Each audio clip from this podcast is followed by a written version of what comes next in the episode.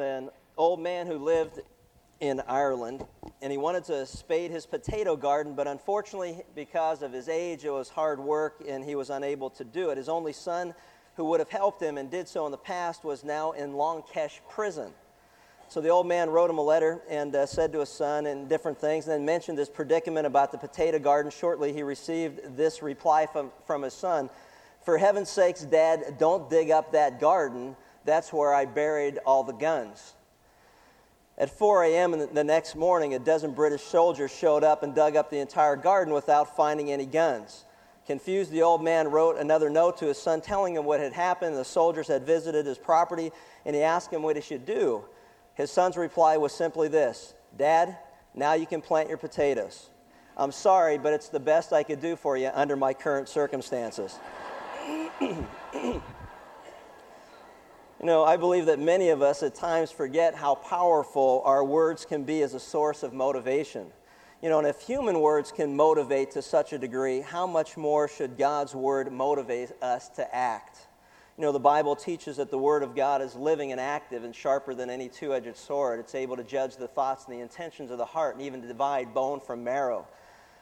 It is also God breathed and profitable for teaching, reproof, for correction, and training in righteousness, that the man of God may be adequately equipped to do the works that God has prepared for us to do before the foundation of the world. that the Word of God also results in spiritual growth. As we hear the Word of God, as we study it, as we memorize it and meditate upon it, as we believe what God has to say, and as we act upon it and obey, the Bible says that God's words are a great source, or should be, of motivation. And motivation simply means to move us from one point to another. And so, as we come together each week and we study the Word of God, I am convinced that God wants each one of us to move from where we are today to the direction and the direction that God would have us move by hearing the Word of God as He commands us and compels us to go in the direction that He'd have us go. You know, with all that in mind, we come to a passage of Scripture that at first glance doesn't appear to have much relevancy or depth for today. It's one of those things, if you've ever read through your Bible and you come to a passage of Scripture and you kind of go, eh, duh, I, I, don't, you know, I don't get it, not much there for me, don't understand it, um, don't understand exactly what this means to me today, how do I apply it? You know, we all have, as we've spent time alone with the, with the Lord and the Word of God, we've all gotten to those places where we just kind of flip through that because it's like, I, you know, whatever. But what I'm here to, to tell you and encourage you is that, you know, don't believe that lie. Because if God says all scripture is profitable, all scripture is profitable. And if he says that man shall not live by bread alone, but by every word that proceeds from the mouth of God, then every word has some relevance and some depth and truth for us today to motivate us to take action. While I realize at different seasons of life, the Word of God becomes alive at different times in our life where before you go, you know, when you were single, you know, what the Word of God teaches about marriage and family, you go, eh, whatever. But then when you're married, you go, wow, there's some good stuff in here about marriage and family, you know. And, and, as we grow older in life, there are things that the Bible talks about as far as the different seasons of life. And as we age, it becomes more relevant than it might be at a certain point, but it's relevant all the time nonetheless. And don't ever forget, as we study the Word of God, it is not just for our own benefit, our own edification, it is also to give us instruction so that we have the answers that God wishes us to convey and to share with those who may be going through a situation or or circumstance in life that, frankly, we're not going through, but they are. But God has given us His truth to share with them in their moment of need. And so the Word of God is always relevant. Don't ever buy into the lie of the devil who says, you know what, this has nothing to do with you. Just ignore it, skip it, go to the next section. So in, in 1 Timothy chapter 5, we come to a section of Scripture where Paul reminds Timothy of the importance that, if you recall these pastoral epistles, that there must be order in the household of God or order in the church. And so, as we look at this, we find Paul giving Timothy continued instructions as to what his responsibilities are as a pastor or a shepherd of the congregation, or actually the overseer, in his case, of a bunch of local churches and the pastors who were there. In addition, we also are learning that we have certain responsibilities as members of the household of God, how we should conduct ourselves so that we maintain an orderly fashion or process uh, in God's house. So in, in 1 Timothy chapter 5, we read these words Do not sharply rebuke an older man but rather appeal to him as a father, to the younger men as brothers, the older women as mothers, and the younger women as sisters, all in purity. Honor widows who are widows indeed. But if any widow has children or grandchildren, let them first learn to practice piety in regard to their own family, and to make some return to their parents, for this is acceptable in the sight of God. Now, she who is a widow indeed and who has been left alone has fixed her hope on God and continues in entreaties and prayers night and day. but she who gives herself to wanton pleasure is dead even while she lives. Prescribe these things as well, so that they may be, be above reproach. But if anyone does not provide for his own, especially for those of his household, he has denied the faith and is worse than an unbeliever. Let a widow be put on the list only if she is not less than 60 years old, having been the wife of one man, having a reputation for good works, and if she has brought up children, if she has shown hospitality to strangers, if she has washed the saints' feet, if she has assisted those in distress, and if she has devoted herself to every good work. But refuse to put younger widows on the list, for when they feel sensual desires in disregard of Christ, they want to get married, thus incurring condemnation because they have set aside their previous pledge. And at the same time, they also learn to be idle as they go around from house to house, and not merely idle, but also gossips and busybodies, talking about things not proper to mention. Therefore, I want younger widows to get married, bear children, keep house, give the enemy no occasion for reproach, for some already have turned aside to follow Satan. If any woman who is a believer has dependent widows, let her assist them, and let not the church be burdened, so that it may assist those who are widows indeed. If you will recall from our study in the book of Acts, the first problem the early church faced was also a modern problem, and that was this a group of church members was neglected by the ministering staff in Acts chapter 6. If you remember, there were Hellenistic Jews who were widows who felt that they were being overlooked in the process of receiving resources from the church. They felt neglected, they were overlooked. You know, and, and uh, throughout the 20 plus years that we've been involved in ministry, I've heard a variety of folks express a sense of being neglected by their pastor or by, or by the staff or whatever. I once heard a certain pastor described as this a man who is invisible during the week and incomprehensible on Sunday. You know, that, that, that's not what we're looking for in a profile as a pastor. You know, and as we, as we look at these, you know, and the reason that that person said that is they felt neglected and there was a need that was there. You know, we must continually be sensitive to the needs of others. Not only as pastors, as elders, as leaders, but all of us as God's people must continually be sensitive to the needs of others. We must perceive needs that are not expressed verbally, but we know because we have empathy because we've been there before. The purpose of God's grace in our life, we're told according to 2 Corinthians chapter 1 the reason that we receive comfort from God in our times of distress is so that you and I can share that same comfort with those who are afflicted. The reason God comforts us is so that we can comfort others with the same comfort by which God comforts us as they go through their own affliction. You know, it's not always about just us. It's about God, how can you use the circumstances in my life how can I use the comfort that I received when I went through a difficult time like that person's going through to comfort them and give them the same comfort, God, that you have comforted me? You know, it's important that we recognize that any good shepherd, any good pastor, is a shepherd indeed, and that they recognize that they are to see the danger that their flock has experienced, to protect that flock from the wolves that are out there and the enemies who would want to harm or steal them. Any good shepherd recognizes when their flock is hungry and should be fed and provide provision for them. Sometimes they have to be rebuked. Sometimes they must be corrected. Other times we're to be trained and taught and edified and encouraged and build up in the faith. You know, there are times to build and motivate, build people up to take action. There are other times to say, you're wrong in what you're doing, and we will correct you according to the Word of God.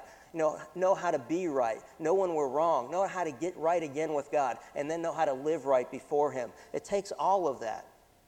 In our 20 years involved in professional sports ministry, you know, we've learned that every ministry that we've been involved in, from the NFL, for example, there's differences and there's racial compositions that are different. There's cultural and language di- diversity in the NFL. 70% of the athletes there are African American. They're black. And they come from a cultural background that we must be sensitive to in order to reach them for Christ. You know, Paul said, I became all things to all men so that I could win some. And yet at the same time, in essentials, there is unity. In non essentials, there's liberty. In all things, there's charity or love, according to Augustine. And so, you know, it's different from football to baseball. And in baseball, there's a larger influx of Latino players, Hispanic. And we're doing everything that we can to cross that or bridge that gap that's there, language and cultural gap, so that we can share the gospel of Jesus Christ. And then the Ducks is a whole new experience where you've got Europeans and, and Canadians. And it's like I walk into rooms, I, you, know, I, you know, it's like going to the United Nations meeting every time I go into some of these settings. And yet at the same time, I recognize what a privilege it is for all of us who have been entrusted with the greatest treasure given to man, and that's the good news of salvation through Jesus Christ and Him alone, to be able to share the reality and the truth that we are sinners separated from God, in need of forgiveness, on our path to hell, condemned before God, and awaiting final judgment, to be able to say, But God loves us anyway. And he sent Christ to die for our sins, that whosoever would believe in him would not perish and have everlasting life.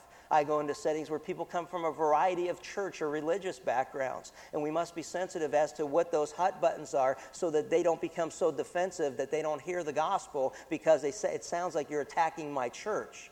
No, it's not about church. And so many times I'm able to share listen, did Jesus say anything about church affiliation when he said to the thief on the cross who recognized he was a sinful man, who recognized that Jesus Christ was indeed the Savior of the world, even though he was dying upon the cross, who recognized that that death would not stop him from setting up and establishing his kingdom, that he would raise from the dead, that he would come back to life as he said that he would. He recognized that and said, You know, don't you even fear God? He said to the other man, and Jesus looked at him and said, Today you you shall be with me in paradise.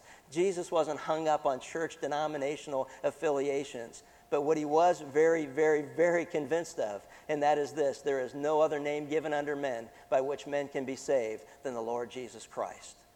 The simplicity of the gospel and so, as we look at this and you look around, and even as we look around in this room and we see gender differences and age differences, maturity differences, you know, uh, work and experience and educational differences and economic differences, we realize that only God and His message of truth can transcend such differences. I have never once ever mistakenly believed that somehow I'm some great speaker because I look out at the diversity of people who are here and realize, you know what? I'm just not that sharp.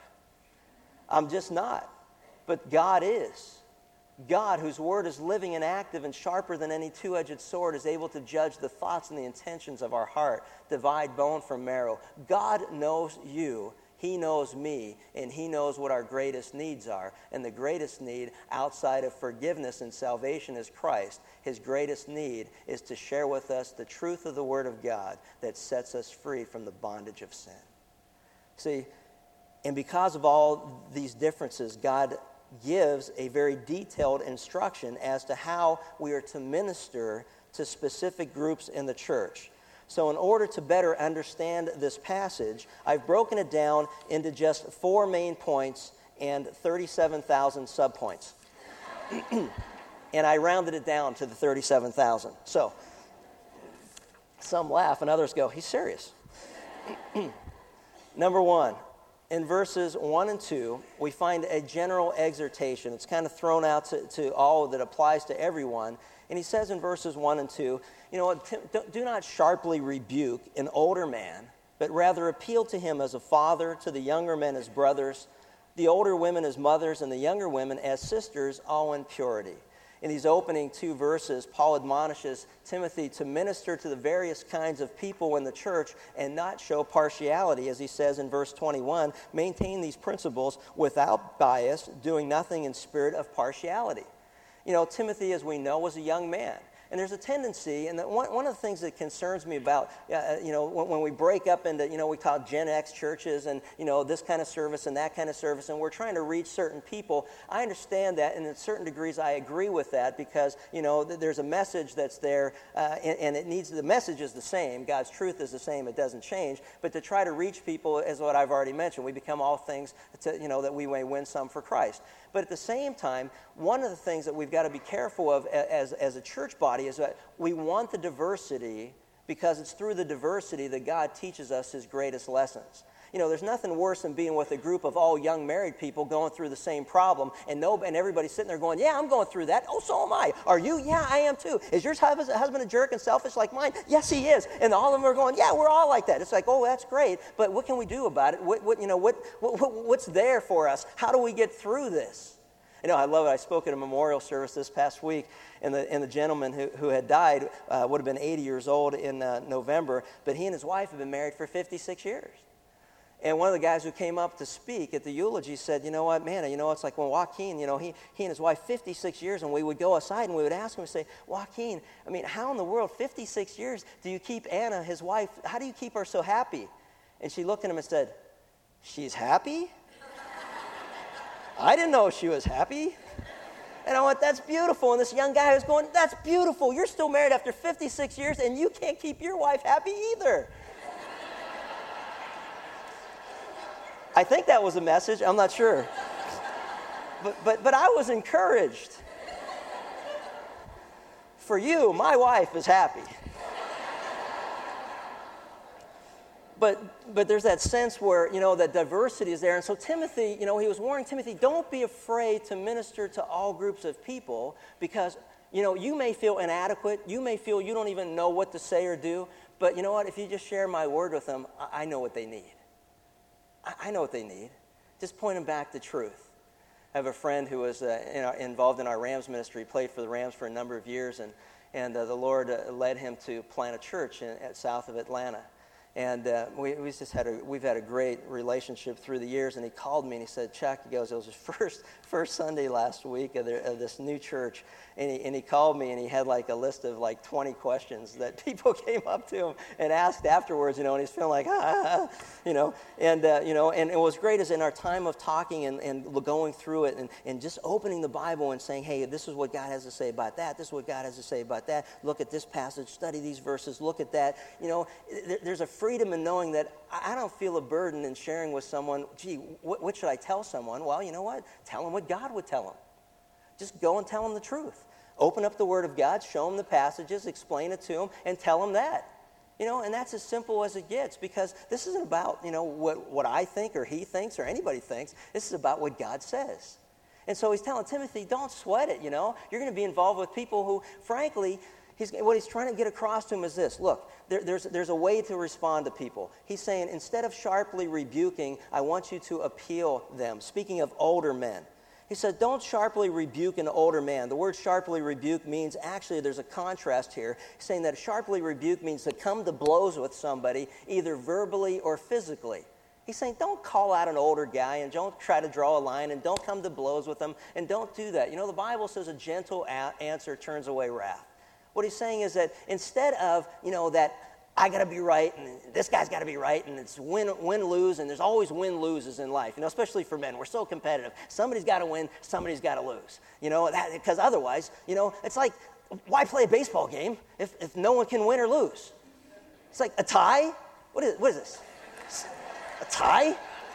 Okay, that was good. I'm done. Are you guys done? Yeah, that was fun. Let's go home. What? A tie? It's not soccer.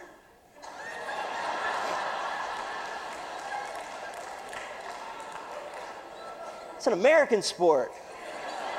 Someone got to win, someone got to lose. This violates everything I've learned my whole life. I still don't know how to handle this. But he's saying in this particular case, do not sharply rebuke, but appeal to them. Appeal, show respect, an older person as a father.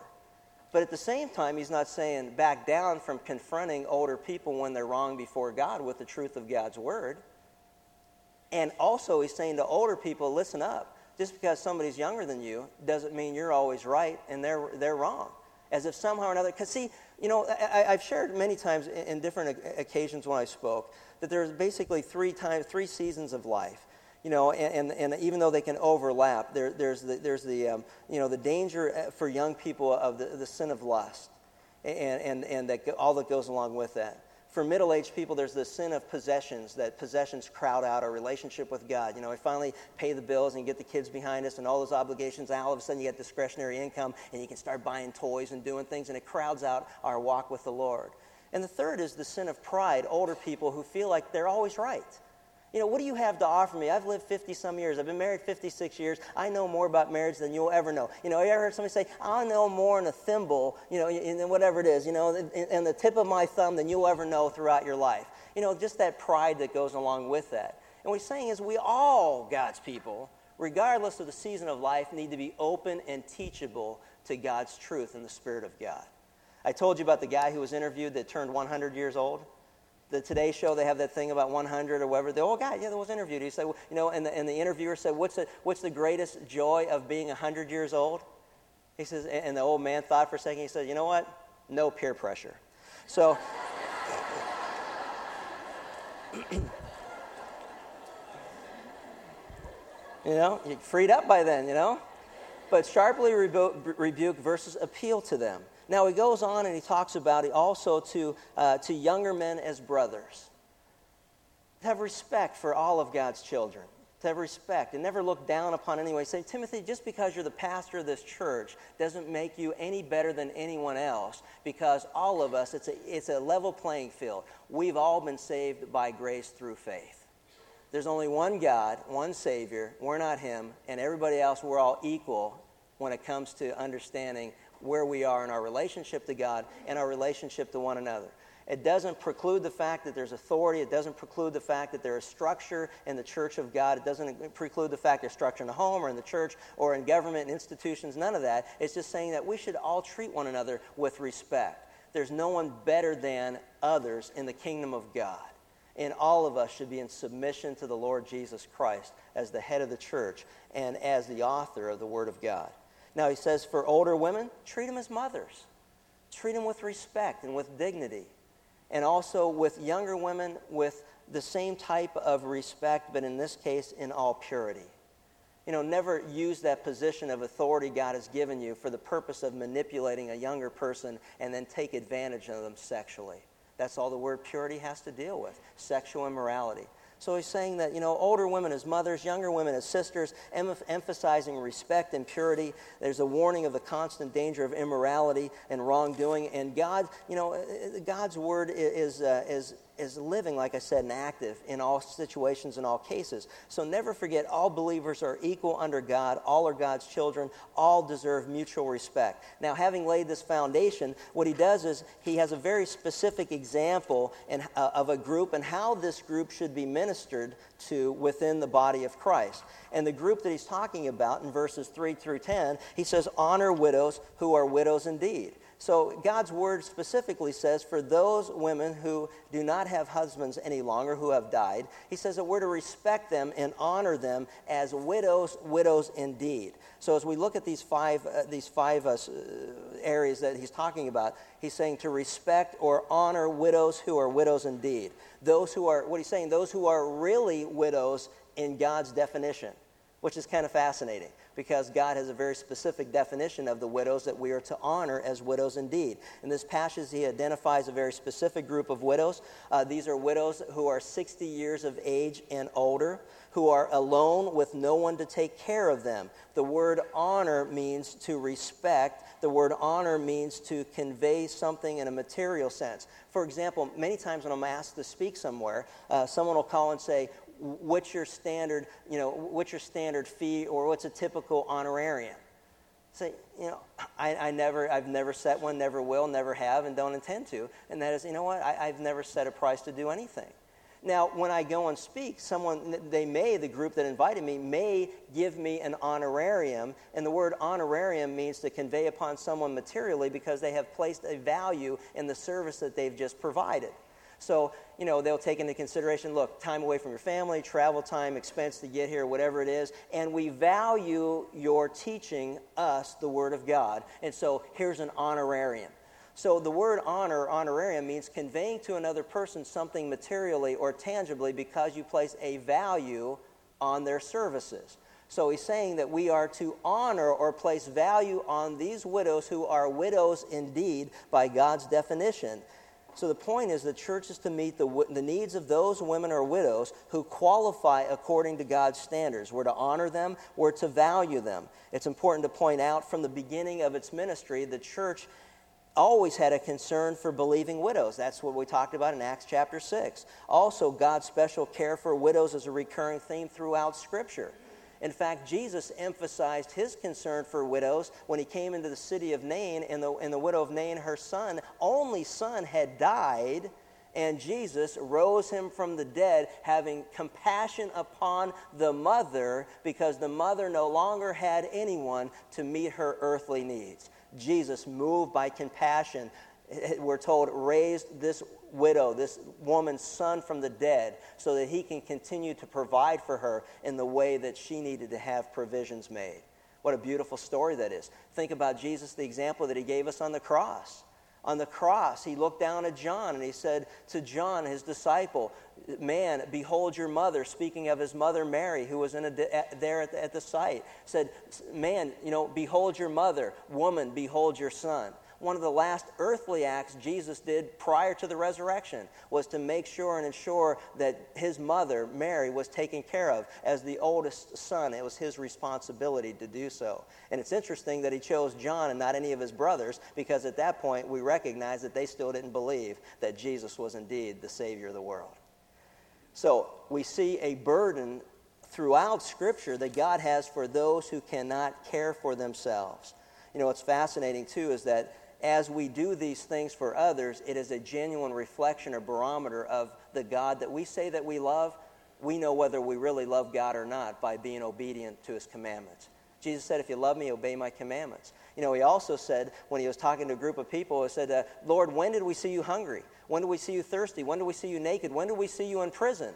And Jesus said, You know, when you did these things to the least of my brethren, you did it to me. Now, negatively, he also said this to Saul of Tarsus on the road to Damascus. He said, Saul, Saul, why are you persecuting me? And Saul had never met Jesus. But Jesus was identifying with the persecution of his people through Saul and what was taking place as far as that was concerned. And God identified himself as being persecuted by the actions of Saul and those who were persecuting those who loved Jesus Christ. So God identifies with his people in a positive or negative way. He avenges those whom we do not do what we should, and he also blesses us as we do what is right before God. This is very relevant to each one of us. There's a direct correlation between how our treatment of, those, uh, of these folks reflect our true love for God. Now, what's interesting is this the church must be careful not to waste its resources on people who are really not in need. Whether we like to admit it or not, there are individuals and entire families that milk local churches while they themselves refuse to work or mismanage the resources that God has entrusted to them. And this is really interesting. I always, I always kind of go, when I hear Christians say we shouldn't judge each other, I just look and go, are you serious? Are you serious? We shouldn't judge one another hypocritically, and that's the only thing you'll find about not judging one another. You got a big old plank in your eye, you can't judge the speck in someone else's, but Jesus said, remove the plank so that you can clearly see. We are to judge according to the standards of the Word of God. Timothy's saying, hey, judge your local, you know, he's telling the congregation, judge those pastors who have oversight of you according to the qualifications of the Word of God. If they're not lining up the Scripture, you better hold them accountable or else call them out on the carpet because they'll be held accountable to those qualifications qualifications. And pastors are to judge his congregation by the same token that, you know what, if you're not living according to the standard of God, we're going to, you know, correct, rebuke, train, do whatever we have to do to get you lined back up to the Word of God. Motivate you. Move from where you are to where God wants you to be. We are constantly judging one another. And he's saying to the church, local church, listen, you're not to help everybody, but you are to judge according to the standards that God has laid out, those who I want you to help and those who I don't want you to help. But we are continually in a process of judging one another according to God's standards. There's a responsibility, and here's what he says these are people that shouldn't be helped by the church. They are people who have, notice the big but there. I told you I'm going to do a series sometime, The Big Butts of the Bible. That's going to be awesome. I, would love to see it on a big marquee out in front of a church somewhere. The Big Butts of the Bible. Man, you know what? People be just driving on in going, yeah, you know, I can add some names to that list, you know. But, but he says in, in verse 4, but it's a contrast. But if any widow has children or grandchildren, let them first learn to practice piety in regard to their own family and to make sure and make some return to their parents, for this is good and acceptable in the sight of God. Notice that. He's saying that the responsibility first falls on family. You know, the widow of Nain, her son, now was raised from the dead, is alive again, would continue on and take the responsibility that was rightfully his. He was to take care of his mother. And so the responsibility is very clear, and that's this the Christian faith is first to be lived out at home. How hypocritical it is and wrong to treat others with more respect than we do those in our own family. How sad it is to me to see men who treat women outside their family with more respect than their own wife.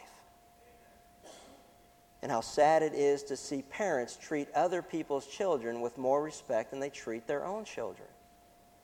How hypocritical and how wrong that is.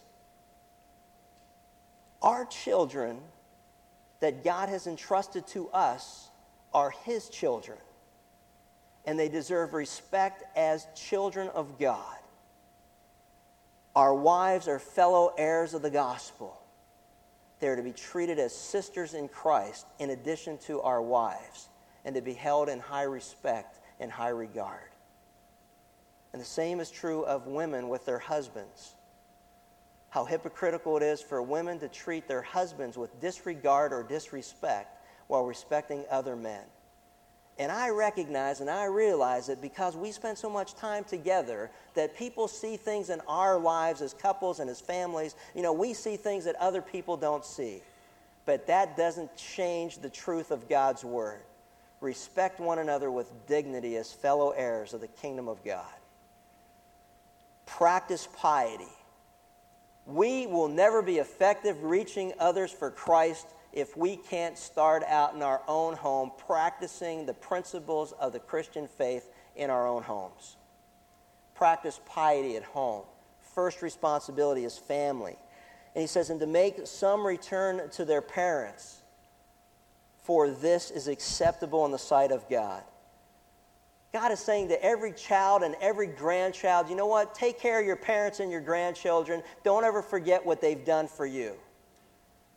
Even if they weren't the greatest parents in the world, even if they weren't the greatest grandparents in the world, nonetheless, it is God's will and a good and acceptable in the sight of God that we show compassion on those who, frankly, may not have shown us any whatsoever. But you know what? That's still our responsibility before God.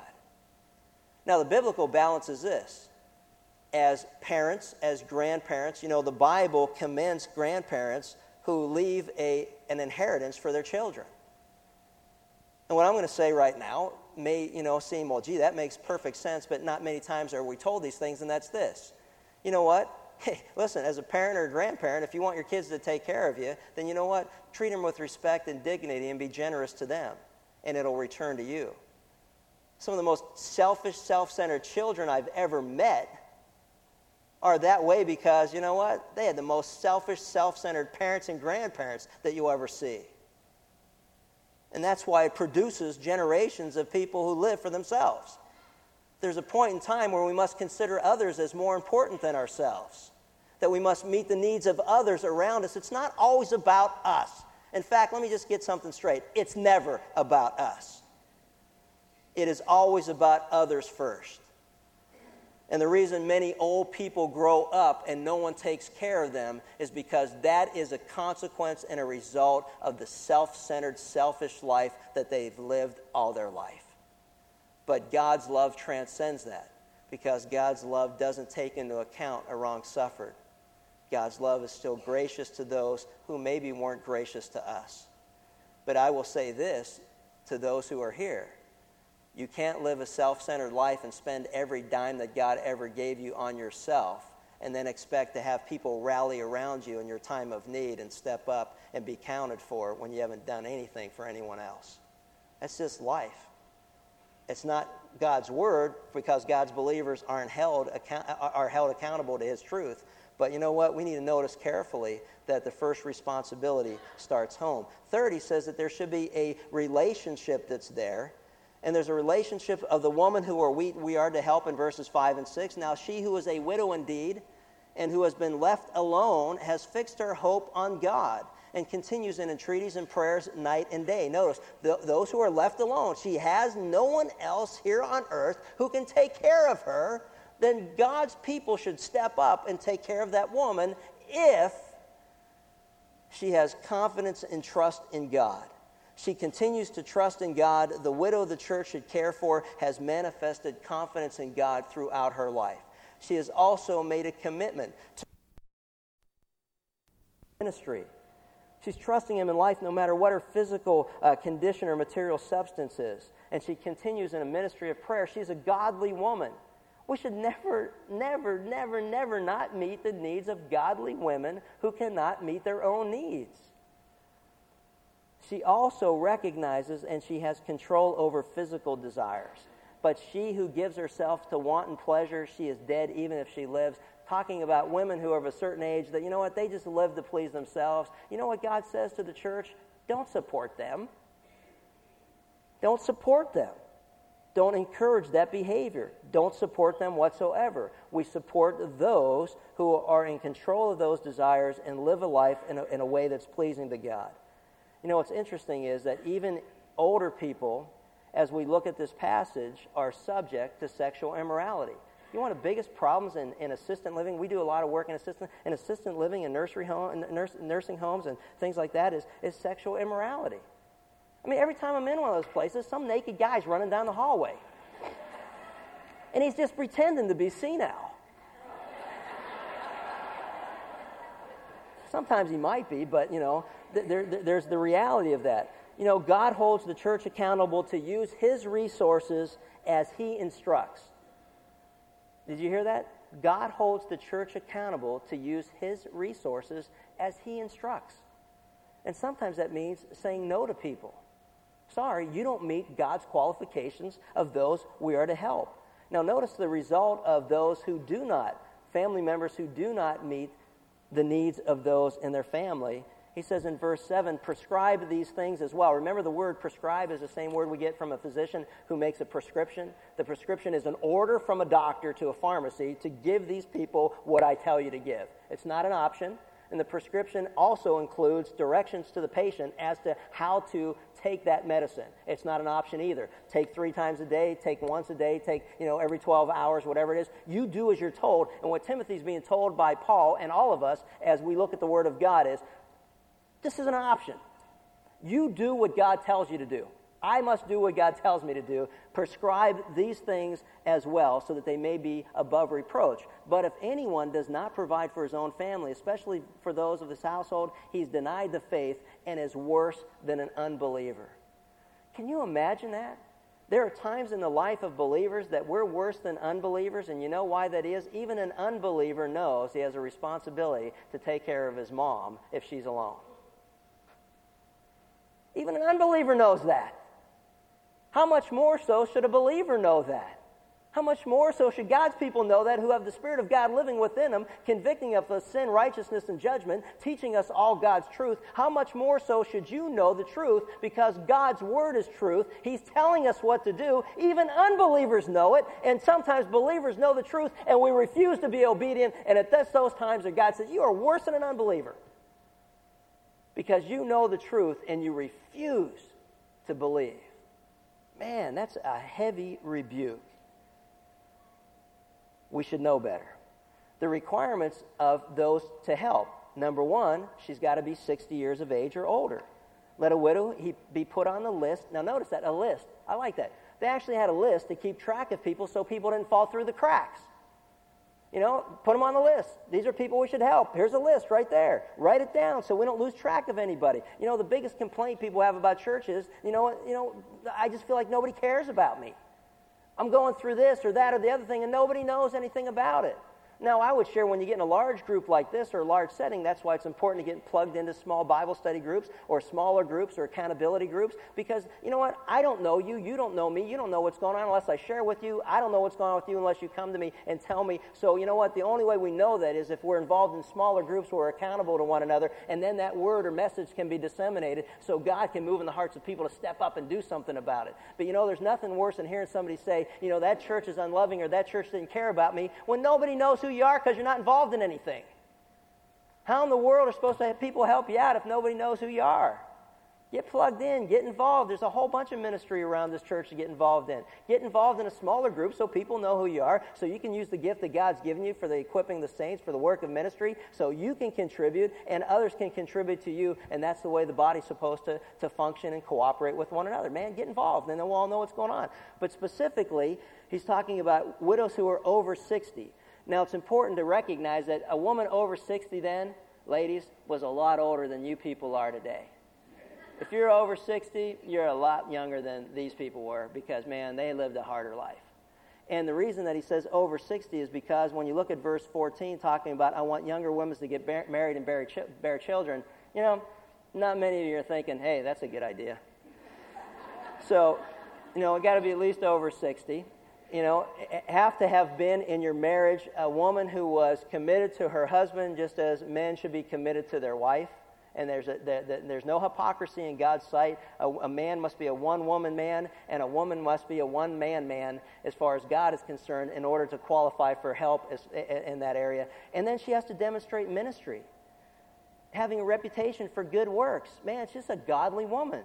Everyone knows, man, she has a reputation. If she's brought up children, you know, she has children, she's a godly woman, she's done good work, shown hospitality to the strangers, which, which correlates to washing the saints' feet, meaning welcoming them then, washing their feet. You know, in that day, everything was dirt and sandals, and when you walked in someone's house, the first thing that a host would do or hostess would be to greet them at the front door and wash their feet. Uh, to, to, you know, to welcome them, not only so they didn't get dirt on the carpet, uh, but so that um, some of you laughed. Others are going dirt on the carpet. What's the big deal? They didn't have carpet. Okay, um, you know, let's go. Pay attention. I know you're lo- I'm losing you. Here we go.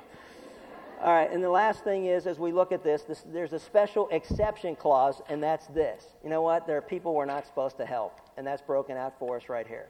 Special exception. We're to help those who qualify according to God. There's a special exception, not to help those who don't, and we read that. But, notice that contrast again. But refuse refuse refuse to put younger widows on the list. Anybody under 60? Don't qualify. Don't put them on the list of people that are supposed to be helped by the church. For when they feel sensual desires and disregard of Christ, they want to get married, incurring condemnation because they have set aside their previous pledge. Say, what is he talking about? Well, the fact is, younger women, and think about it, in that day, you know, men died for a variety of reasons, and they died very young. They died because of war, they died because of conflict, they died because of, uh, of uh, diseases and, and other illnesses. They died for a variety of reasons, and many women were young widows and what Paul is saying is to separate those older ones who have lived the godly life for a number of years and have demonstrated their godliness from those who are younger, who lost their husbands at a younger age. He's saying, don't support them because here's what will happen. If the church supports widows who are young and they still have a desire to be married, they still have sexual urges, they still want to have companionship, to be put on the list, they had to make a deal with the church saying, if you support me, I will commit my life to serving Christ in the church and yet they're struggling with these desires over here. They were putting them in a position to fail. Listen, folks, it is not always wise to give people resources that will ultimately lead them away from Christ and their love for the Lord. It is not wise. We talk about things like enablement and all this kind of, you know, you know, whatever. Uh, but but I don't want to go there. but, but, but the bottom line is this what God is saying is it's not always wise to give money to people because giving that money to them may cause them to walk away from their love for Christ. It may cause them to continue in habits or lifestyle that's not pleasing to God. You know, you don't give people with a drug addiction or alcohol abuse or, or other areas of life. You don't give people who are lazy money because it's a symptom of a root problem. The root problem is laziness. And you enable them to continue to live a life that is basically destructive to their own self and to those around them. It is godly wisdom to say, is this person a person, God, you want me to meet the need in their life? Versus you're doing this in their life to get them to change their behavior and motivate them. You know, if you don't work, you don't eat. If you get hungry enough, you may think it's time to get out of bed and go to work. Duh. But it's biblical, it's God's truth. And so he's saying, don't put these widows in a position where they're going to compromise their faith in Christ because they still have sexual desires. And, and, read 1 Corinthians chapter 7. You know, and that's what it's talking about. Paul said, I wish that you would remain as I am at this point in my life, single, so you can be totally devoted to the Lord. But if you have passion or desires sexually, it is better to marry than to burn with such lust or passion. He's saying, hey, listen, you know what? Do what's right before God. You know, and we're not going to pay you to not do the right thing. That would be stupid. And it's also, it destroys the testimony of the local church. You know, that lady's being supported by that church, and here she is out there doing things that are, you know, against, you know, Christian principles. What's, what's wrong with those people? That doesn't make any sense. And it doesn't, and that's why they don't qualify. The key is these unrestrained desires or uncontrolled time. Here's another thing. You know what? How many people have you ever seen that when you have idle time, you see a whole bunch of folks getting in a lot of trouble? There's nothing to do. I worked with a guy who, you know, I basically ran the business. He made a tremendous amount of money. He didn't have to show up, didn't have to work. He was a young guy. He was married. His wife was pregnant, had three other kids. And you know what? The guy was a dirtball. He just was a dirt ball. I mean, he cheated on his wife on a continual basis. He used the money that he had. He got involved in cocaine, got involved in sexual immorality, got involved in a destructive lifestyle because he had way too much free time on his hand and a whole bunch of resources given to him. It's a deadly combination. A whole bunch of free time and resources leads to nothing but ungodliness and immorality for those who aren't focused on doing what is right before Christ. An idle mind is the devil's workshop. Second Opinion, chapter 2, verse 7. All right. So we look at all of these things, and we see a final explanation of all of this. He says, therefore, in verse 14, I want, he goes, I want widows, he says, I want younger widows to get married, bear children, keep house, and give the enemy no occasion for reproach. Hey, every young mom here, I want to hear an amen for this, but I'll guarantee you this. Every young mom who has children and is a homemaker and busy at home and has their hands filled with their kids, how many of you have a lot of free time left over to go ahead and get yourself in trouble? Huh? Not much free time there, huh? No, and you know what? That's because that's God's that's God's plan. He's ordained that. It's like, hey, that's the institution. Raise up a godly generation who will grow up to understand their sinfulness, to repent from sin, turn to Christ, trust in Him as their Savior. A godly generation. Train up your children in the ways to go, so that when they're old, they won't depart from it. I guarantee you that when you got your hands full at home, you're not thinking about getting in any kind of trouble other than that. It's only as you know those responsibilities get behind us.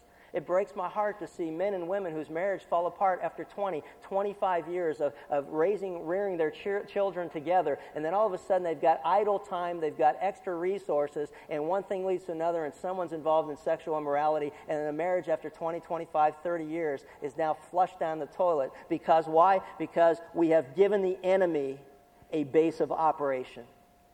He says, Don't let the enemy, give the enemy no occasion for reproach. Don't let the enemy set up camp in your house. Don't let him in, not even a smidgen. Don't open your door just a crack because when he comes in, he will set up base of operation and he is hell bent on destroying you as a child of God. The final explanation is a very simple one. He brings it around full circle in verse 16. If any woman who is a believer has dependent widows, let her assist them, and let not the church be burdened, so that it may assist those who are widows indeed. The full final explanation that comes around very simply is this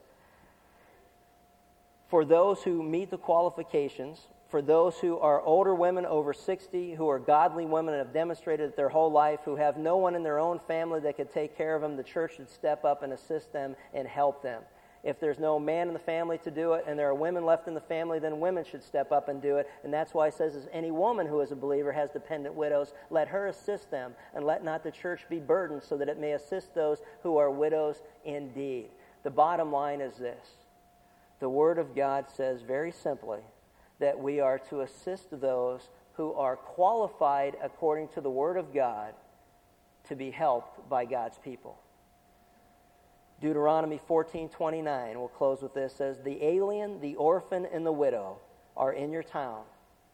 They shall come and eat and be satisfied, in order that the Lord your God may bless you and all the work of your hand which you do." On the other hand, failing to do so brings God's judgment. For cursed is he who distorts the justice due an alien, orphan, and widow. This is true and undefiled religion. Religion is just the outward expression of that which is in our hearts. That we help and aid those, widows and orphans, and those who cannot help themselves, so that they see the love of God demonstrated through the life and lives of his people. God blesses those who obey him. God curses those who do not. And continually, I make this statement and will continue to make it, and that is this choose wisely. For one brings blessing, and one brings God's curse. And I don't know about you, I would rather be blessed than cursed. Assist them. Motivate us to do that which God wants us to do. Father, thank you for your word and the truth of it. We thank you for our time of worship and praising you through songs and the words and the meditations of our heart. We thank you for worshiping you through the hearing of your word and, and the actions that will result in a way that is pleasing to you as we obey the command that you've laid upon our hearts. God, each one of us are at a different season of life, and you know exactly where you are, exactly where we are, and, and what we should do.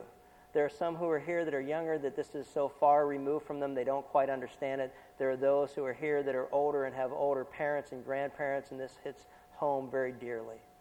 God, help us to demonstrate the love of God that's found in Christ and that we don't, we don't consider or take into account a wrong that's been suffered. That through the process of reaching out to those who qualify according to your uh, definition, that we help those whom you want us to help. For God, this really is a matter of stewardship. You've entrusted your resources to us to, to be distributed to others as you dictate. And so, God, we need to confess sin when we're giving to those who don't qualify because we're certainly not giving in your name. We need to confess sin when we give to those, and that giving is just destroying them spiritually and continuing to keep them on a path that is far from you when you're trying to step in and discipline them and repu- reprove them, rebuke them, and maybe to break them and humble them so that they'll turn from sin and turn to faith in Christ. God, help us to see how dangerous it is, how oftentimes it's easier to write a check than to confront people about the error of sin in their life. So, God, help us to become more generous where we're selfish and, and more, quote, uh, selfish where we're too generous. And, and in everything, may we seek your wisdom and discernment as to what you would have us do in this life so that we bring glory and praise to your name. And we pray these things in Jesus' name. Amen.